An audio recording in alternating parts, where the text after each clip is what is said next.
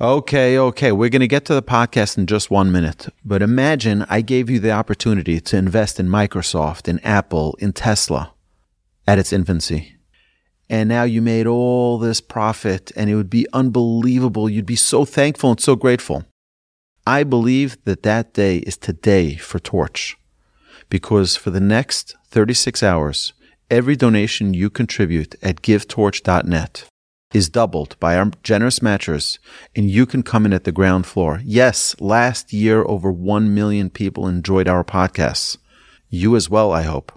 And I believe we can get to 10 million this year, but we need your help. It's only one day a year that we ask. We need your contribution. We need your partnership. We love your partnership and your friendship.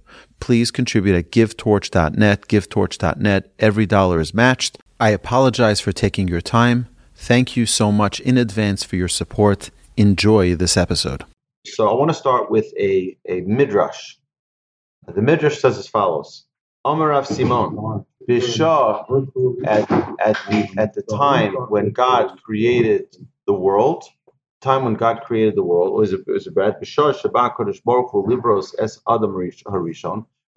was about to create Adam, so there were different opinions. The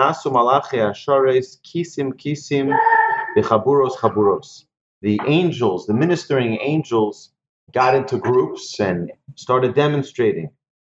And there were basically two different parties. Mehem Omrim Al Yibare, Umehem Omrim Yibare. There were two different groups. One said, don't create mankind. And the other said, yes, create man. Chesed Omer Yibare Shehu Gomel Chasadim. The side of Chesed, the team of Chesed, which is loving kindness, they said, create man. You know why? Because mankind is going to be so kind. They're going to do such amazing deeds. Create the world for them. And MS, which was the other team, Omer al yibare shekulo shkarim. Don't create mankind because they're all lies. All lies. So here you have these two opposing forces fighting with each other. One of them says create man because mankind is filled with kindness. And that's a great thing. The other one says, no, don't create mankind because mankind is filled with lies. And this is the challenge that the world that we live in today deals with. We deal with these two aspects of the world, the truth versus the kindness. There's a lot when we talk about that. We mentioned last week that the world is MS, the world is truth, that Hashem is truth, Hashem Elokechem MS. So obviously this is a pretty significant and serious topic that deserves our attention and our focus. So let's dig in a little bit. We have to understand, Jacob as a descendant of Isaac, Isaac as a descendant of Abraham, each one of them had special characteristics. Abraham was an extremist. Okay? He was an extremist. Anybody knows what his trait was? His trait was kindness, right? Everyone knows his trait was kindness. He had no boundaries, no limits, no judgment. No, he didn't say anything that was in any way hurtful to anyone. He was tolerant of everyone. He accepted everyone. He loved everyone. He gave to everyone. He was the pinnacle, the greatest example of kindness. But we know that the Torah doesn't go for extremes. The Torah doesn't go for extremes. So what happened? He had a son. His name is Yishmael. Yishmael became an extremist, just like his father, but without any sense of balance, right? Where he became an adulterer, because love is love. And he had no judgment on anyone. He had no, he was just tolerant of everything, right? So he just wanted to express himself and his love and his kindness, and he became an adulterer. Right? No balance. He became an extremist. Yitzchak took it to the opposite extreme. Right? Yishmael took it to the extreme of his father. Yitzchak took it to the opposite extreme, which was judgment, which was responsibility. What is kindness and what is truth and what is kindness? See, truth and kindness are two opposites. How are they two opposites? Okay, so let me give you an example. Let me ask you like this. You have someone who doesn't have a job, or you have someone, no, forget, not someone, someone who doesn't have a job. So what do you need to help them, right? So there are several different options. You can do kindness, you could do truth, right? You can do kindness, you just give them $20 and you help them out. Or you can do real kindness, which is gemilut chasadim, which is get them a job. That's kindness. But we all know that a handout, if someone deserves something and they receive it, that's truth. If someone doesn't deserve it and they receive it, right, that's kindness. That means truth is only when you deserve it, you get it. Kindness is even when you don't deserve it, I'm still going to give it to you. You have a child and you tell them, clean up your room and you'll get your treat. And they clean up their room. They don't exactly, do a perfect job. But you say, you know what? Now, if you're strict with truth, so you'll say, sorry, it's not clean, you're not getting it. But if you're kind, what does kind do? It says, you know what? The effort is what counts, and therefore, I'm going to give it to you anyway. Right? You don't deserve it, but I'm going to give it to you anyway. Do you understand? So the kindness contradicts the truth. It contradicts the truth because if it's truth, he deserves it. So he gets it. But what's kindness? Kindness is when you don't deserve it and you're getting it anyway. Okay, so we have to understand that Isaac was all truth. I want to say really all truth. He was all judgment. You get what you deserve, and that's it. Who is an extremist of that? Esav. Esav, his son, was an extremist in the sense that he was a murderer.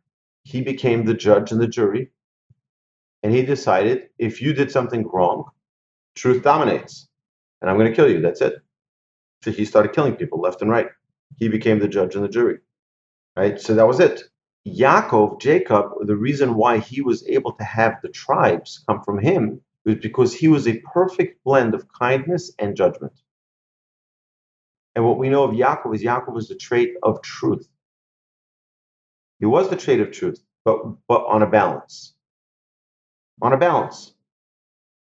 It's very interesting, just so you know, what was Abraham, we said, was all tolerant, all kind. What was his wife? His wife, Sarah, was a tough cookie, right? She didn't like that Hagar was fooling around in her house. She didn't like that Yishmael was a bad influence. She kicked him out. Now, who got that trait? Isaac got that trait from the mother, right? He got the mother's trait. So what did Abraham, when he was looking for a wife for Isaac, what did he say? He said to his servant, Eliezer, when you're going to find a wife for my son, make sure that she has what quality? Kindness, because he needed that balance. They say, our sages tell us that every husband and wife, every father and mother need to have that balance. You have one parent who is the kind one, who is the sensitive, delicate one, and then you have the one which is more firm, who is more by the rules, let's go, right? And it's a very important blend. If you have two parents who are tolerant, you have total chaos. You have two parents who are strict, you have law and order, and then you have, right? So there has to be a blend, okay? There has to be a blend. So here's what I want to talk about today about truth. We all know truth, okay? If we stopped, closed our eyes, took a piece of pen and paper, and wrote down the things that we know are true, but yet we don't live them. How many truths are there that we don't believe, that we don't follow? That's a question we need to ask, okay? So I'll give you an example. If I know that it's true, if I want to be healthy and I don't want to be, God forbid, overweight, or I don't want to be, right? I don't want to have high cholesterol. So there's certain foods I should stay away from. Okay? Did anybody ever go to the doctor? The doctor says, listen, there's certain foods you should stay away from. And you're like, really? That's my favorite food. Only that I have to stay away from, right? So what happens? We know that that's the truth, but do we necessarily live by that truth just because we know it? The answer is no. Just because I know something doesn't mean I do it. Doesn't mean I live by it.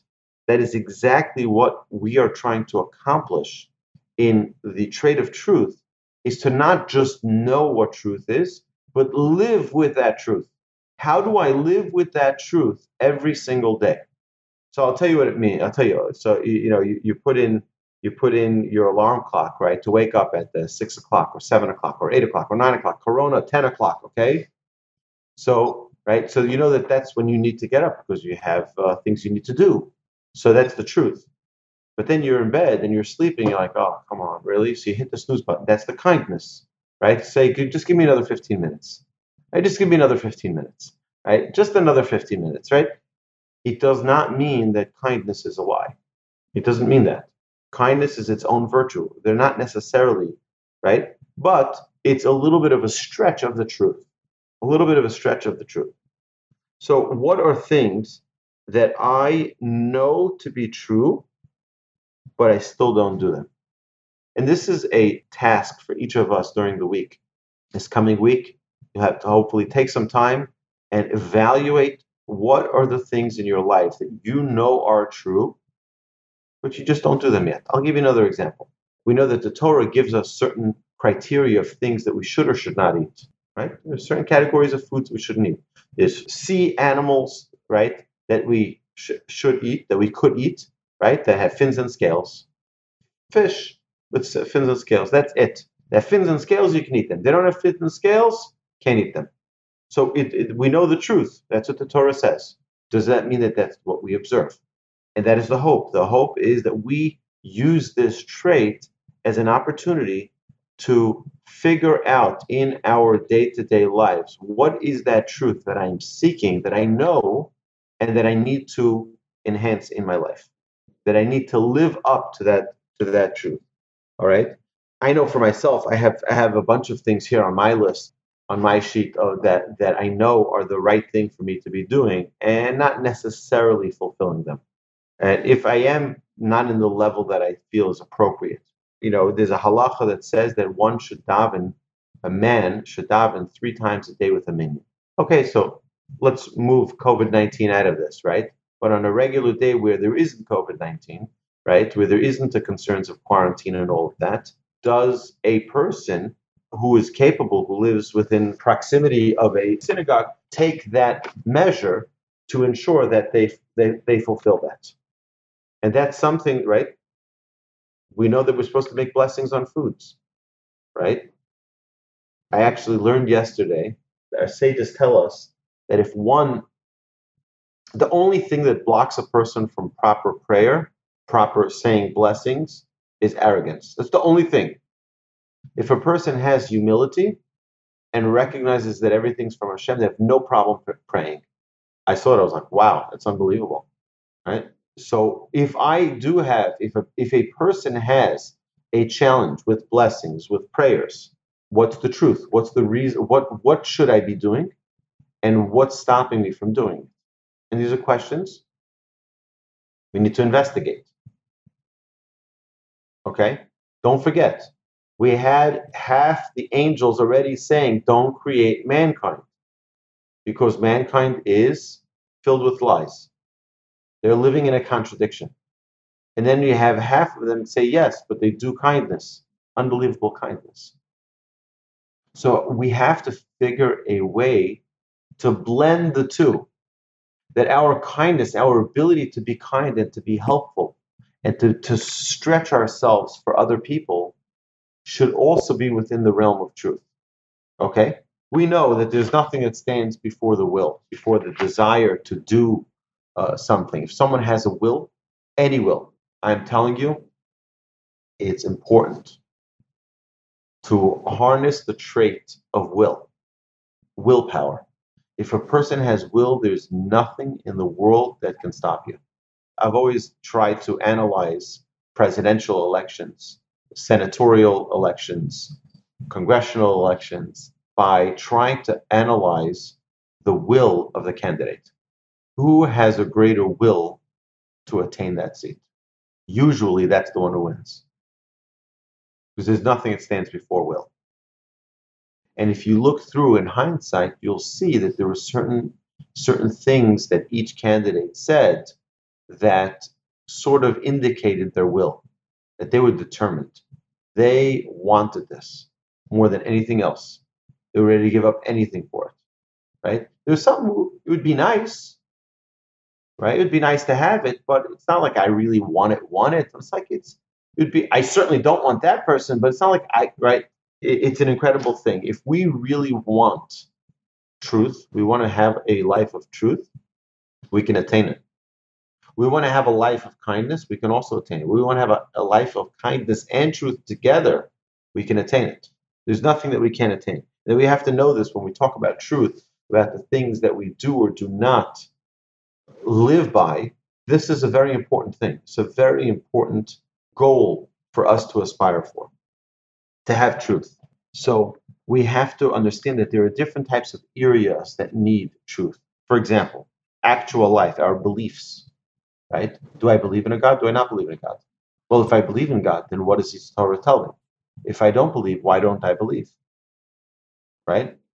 These are questions targeting that truth within our lives. Our thoughts, our practices, are they following the guidelines of how we want to live our lives? Or do I fall short of that? Speech. Do I exaggerate? Do I embellish? Do I give little white lies? Just, right? Do I hide the truth? Or do I say it straight out? Now, we have to also remember, you know, I mentioned this previously. My father, may he live and be well, is a man of truth. Like his midah, his trait is truth. And you know what? I have said this before. Truth isn't always pretty, right? It's not always gentle and kind. The truth can sometimes be cutting. And there are people who love it, and there are people who suffer from it, right? Thank God as children, we learn to appreciate it. My father, if you were wearing an ugly shirt, he would tell you it's an ugly shirt. He wouldn't skirt around it saying, well, you know, it's like, no, it's ugly, finish, next. You know, it's like he would say it the way it is. Okay, so now perhaps someone who has that trait of truth needs to work on softening it, making it a little bit more kind. But then you have people who you can ask them, how does this look? And they're like, oh, it looks so beautiful. And really, they're just trying to be kind, but it's not really true. So you understand you have this challenge that we're dealing with. When we're trying to acquire this trait of truth, we have to evaluate, is the speech that we verbalize true? Is it true or is it not true? And how do we not embellish? How do we not exaggerate? How do we really be accurate that truth is truth? Now, there's a truth in sight in how we see things. You know, there's something as a trait we're going to talk about hopefully in the coming weeks about judging every person favorably. What does it mean to judge every person favorably? That means to see the truth of the full story. You see, many times we let our eyes make a judgment based on a half-truth. I only saw part of the story. So I assume that I got the full picture. Our sages say, don't judge your fellow in a negative way. When you're judging, judge them favorably. Hevidanis kol adam l'kav zechus. Judge the whole person favorably. It's important if we want to have truth in our vision, in our sight, that we have to see a whole picture.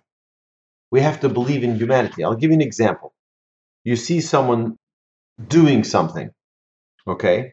You see someone doing something, and it's clearly not something favorable, okay? It's something that you say, what? I can't believe it. How can they talk like that? How can they act like that? How can they say something like that, right? But then you find out, right? So immediately, what do you do? Now, we don't want to be people who judge, right? We don't want to be people who judge people, right? But the reality is that our sages tell us that we have two sides of our brain, right? They're like scales. They're scales. They're constantly judging, right? We as humanity, we're always judging, right? We're judging, is it good? Is it bad? Is it right? Is it wrong? Right? We're always judging. So now the question is, if I'm already judging, how should I judge? So the Torah tells us, right? Havidanis kol ha'adam l'kavsachos. Judge every person favorably. We have to always assume that someone is innocent until proven guilty. In Jewish court, that's the way it works. In secular court, that's the way it works. The only time that you consider someone guilty, it's actually the Mishnah says that both litigants, when they stand in front of you, should be like as if they're guilty. And once you give the ruling, they should both be in your eyes as if they're innocent. It means as a judge, you can't maintain, oh, this guy was the guilty one, this one's the innocent one, he's the tzaddik, right? He's the righteous one, and he's the evil one, right? Forever, you never get, you know, once they leave, you have to consider them as innocent. How many times do people judge us? How many times do people judge us, and they don't talk to us for a few weeks, and we say, what's going on? They're like, how can you do such a thing? You're like, what? What are you talking about? And they say, yeah, I saw you do this and that. You're like, one second, you totally missed the story, right? I wasn't stealing something out of their car. I was helping them bring their bags into their house, right? You understand? So someone can see something, like it's not your car. You're taking groceries out of someone's trunk. You must be stealing it. Why do you make that assumption? Don't you see that I was walking into the house? Well, I was just driving by. I didn't look that you went into the house to bring it to them, to help them because they broke their leg, right? So you understand, someone can just see a little glimpse. They take a little snapshot. It's like the difference between a photo and a video, right? A video shows you a prolonged experience. A photo takes a snapshot, and that's what you see. That's what you see. But you don't see what happened before. You don't see what happened after. And that's the challenge, is that we are taking snapshots and assuming that this is the reality. And when we deal with truth, we need to understand that we need to see a full picture in order to see in order to have the truth. There are people who are struggling with certain areas of their life. They could have had a difficult childhood. They could have had a difficult marriage. They could have difficult children. They could have difficult health circumstances. They can have many difficult things. So instead of judging them for those challenges that they were gifted with by the Almighty, I can just say, you know what? Look how good their perspective is considering what they were dealing with. I believe that there are people who are unhealthy, and we have to have mercy on those people. Someone who is a kleptomaniac or someone who, right? So are they evil? We need to have mercy on such people. I mean, it's so sad, right? They can't help themselves, right? So we need to get them help. We need to provide them with whatever resources we can get to them to assist them. You have people who have certain fears and worries based on abuse that they've experienced, right? Is it their fault that they were abused? Is it their fault that someone took advantage of them?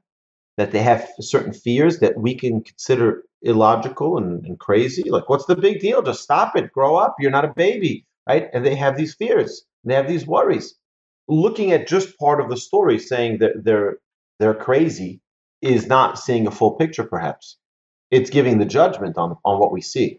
You know what can make this even much easier? Let's think of ourselves as that person. Okay, let's think of ourselves as that person. Have we ever been in a situation where we did something that we knew was wrong? I'll give you an example.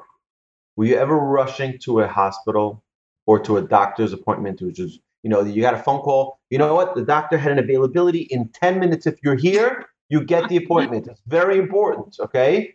If you're not here in 10 minutes, we're closing the office. You're going to miss your opportunity. You'll have to wait 3 weeks for the appointment.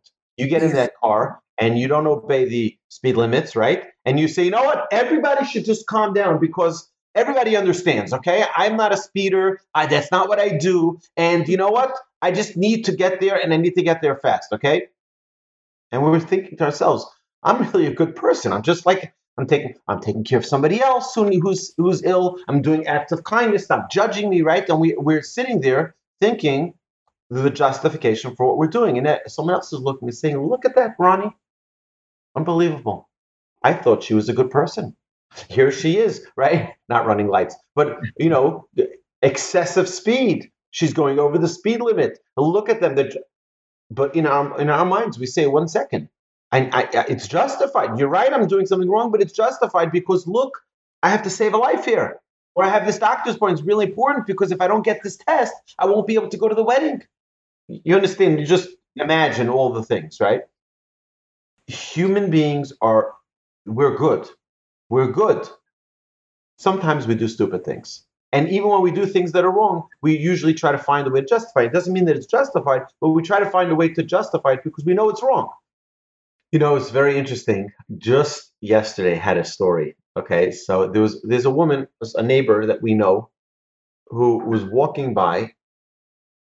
One afternoon, we sit a lot in the front here now with COVID, so we're doing some work. Obviously, all the work from the house. I teach all my classes here, and we sit outside a lot. So I see people passing by all the time. Again, this is like Central Station here. I see all the passers-by, and I said hello. Ignored me. Okay. So I mentioned something to my wife. I said, this person, I said hello, and she totally ignored me. She said, the same thing happened to me. She said, I also said hello, and she totally ignored me. So I said, maybe she didn't hear us. So I spoke to her husband, who's a very good friend of mine. I said to him, is your wife upset at us for anything? Did we do something? Because we both had this experience, my wife and I. We both said hello to her in separate situations, and she just ignored us. He said, I don't know. I'll find out.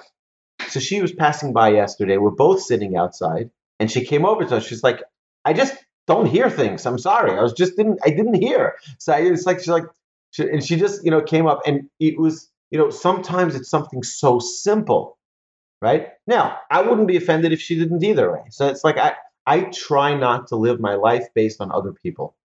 Okay. I try not to. I think it's a very important thing, except if it was my parents, right? Or my children. But even then, we have to realize that we have our own lives, and we have to have our own source of joy and happiness and healthy, and we shouldn't be dependent on the people around us for feeling, quote unquote, valued in their eyes. Now, of course, every human being needs to feel valued in the eyes of other people, and that's the job of a parent, to give their children that feeling and that sense of love, and we appreciate you, we cherish you, you're awesome, you're incredible, right? You're beautiful. That's a parent's job, is to empower their children with that feeling of confidence. That's not always done.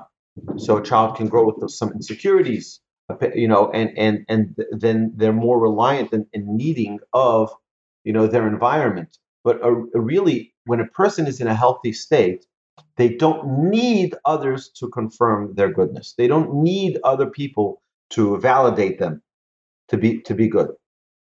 There's an interesting thing. So I remember once we were driving home. My grandfather spoke about the trait of truth, and I was driving home with my grandfather from the lecture that he was giving. And my grandfather would give several lectures every week in front of hundreds, if not thousands, of people.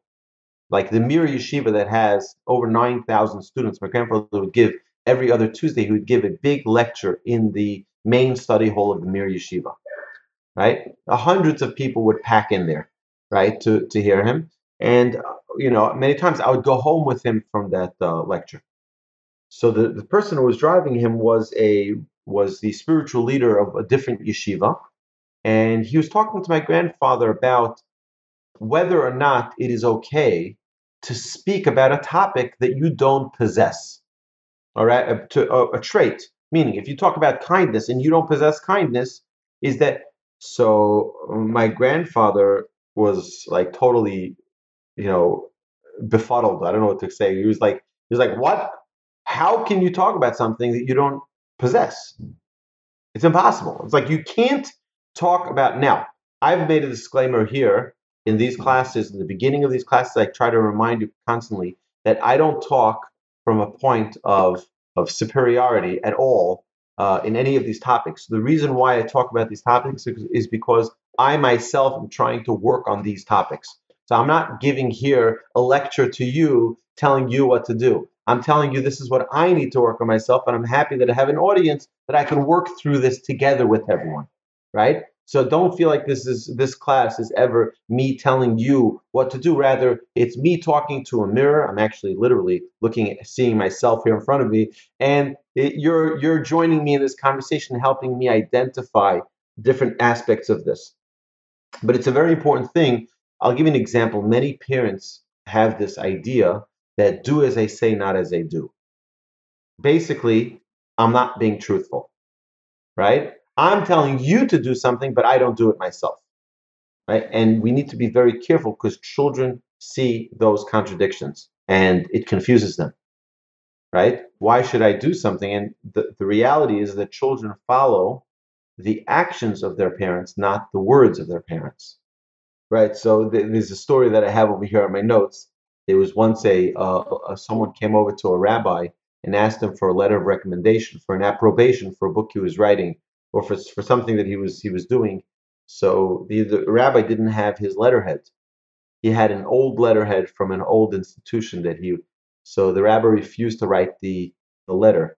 So they said, just write it. What does it make a difference? He says, it's not honest. It's not truthful. That's not my institution that I'm with, right? I'm not with that institution. I can't write it, right? It was a story once of a wide receiver in the NFL that did something, and it was found out to be not truthful.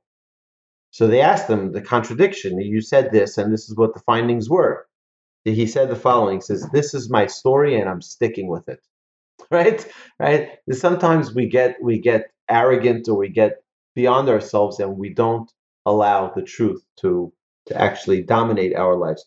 You know, so I'll tell you, one of my rabbis said a very interesting thing. He says, but you have to be careful with the truth as well.